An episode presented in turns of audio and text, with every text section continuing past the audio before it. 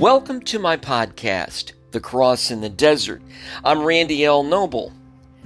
I can distinctly remember a few years ago during the racial unrest in America that a select number of players in the NFL refused to stand during the playing of the national anthem and instead kneeled.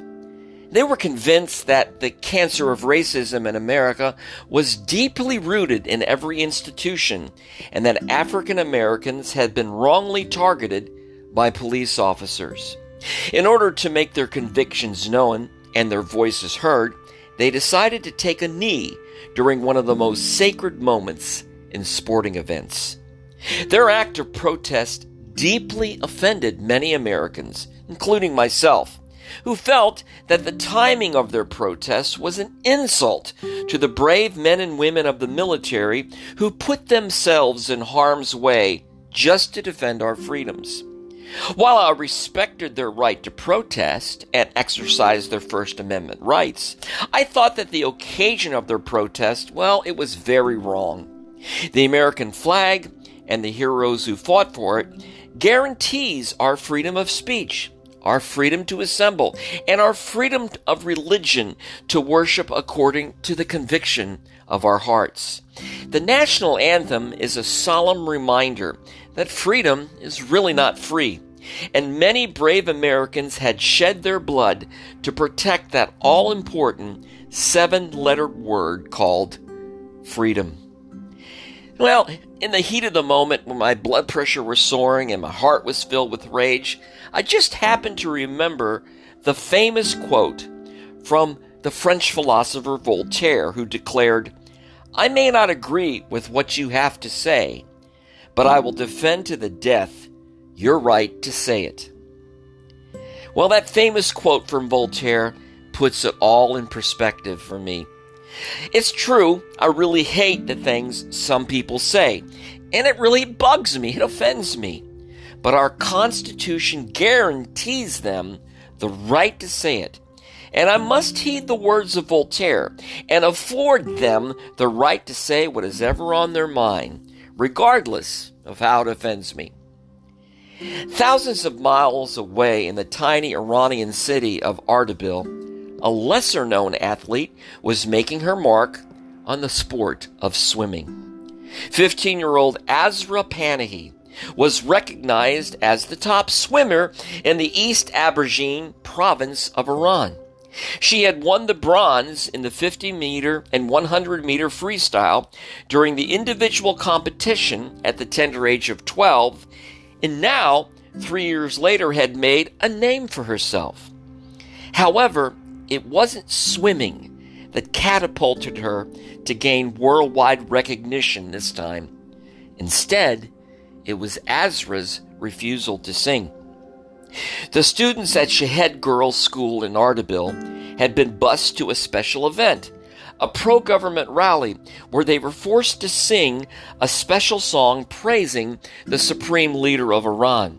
This event took place on October 12th, just three weeks after the unjust death of Gina Mahsa Amini. The young girls were in no mood to sing. They refused to raise their voices, and one of those voices was that of Asra Panahi. The avid swimmer joined the rest of her schoolmates and remained silent. Instead, they chanted, Death to the dictator. Once they returned to school, the principal, outraged at their non participation in singing the song, summoned the security forces to the school. When the security forces arrived, they immediately began beating the young schoolgirls and arrested 10 of them.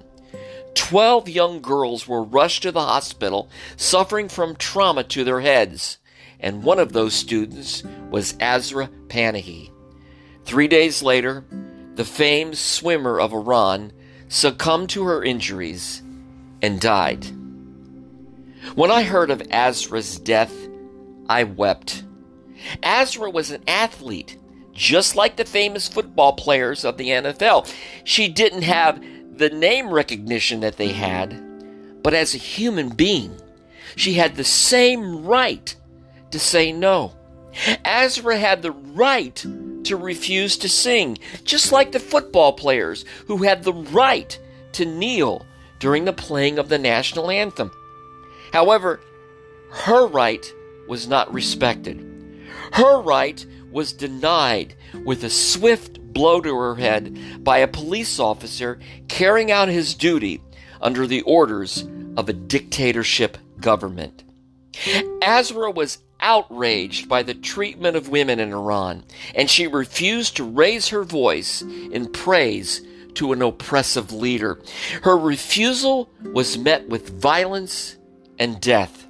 Her rights was swiftly denied as a reminder to all other schoolgirls that obedience is not an option in the Islamic Republic of Iran. The cruel and unjust death of Asra Panahi is a painful reminder that we still take our freedom so much for granted. It is truly sad to think that one day in the near future, Asra may have won a gold medal in a swimming event at the Olympics. She may have attained worldwide name recognition as some American athletes, but we will never know that, Wilby. We will never know that for a fact. Her voice was silenced by a cruel government who refused her right not to sing. On October 12, 2022, a young Iranian swimmer won my heart forever. She exceeded in winning a gold medal. She made her mark on humanity with an act of courage heard around the world. Asra refused to honor a dictator. She refused to sing praise to a murderer. She spoke up boldly for all Iranian women and for the rest of the women of the world. We must never forget her supreme act of bravery. Asra Panahi defines exactly what the word freedom truly means. Don't forget her, please. Remember her name forever. God bless you and thank you for listening to my podcast, The Cross in the Desert.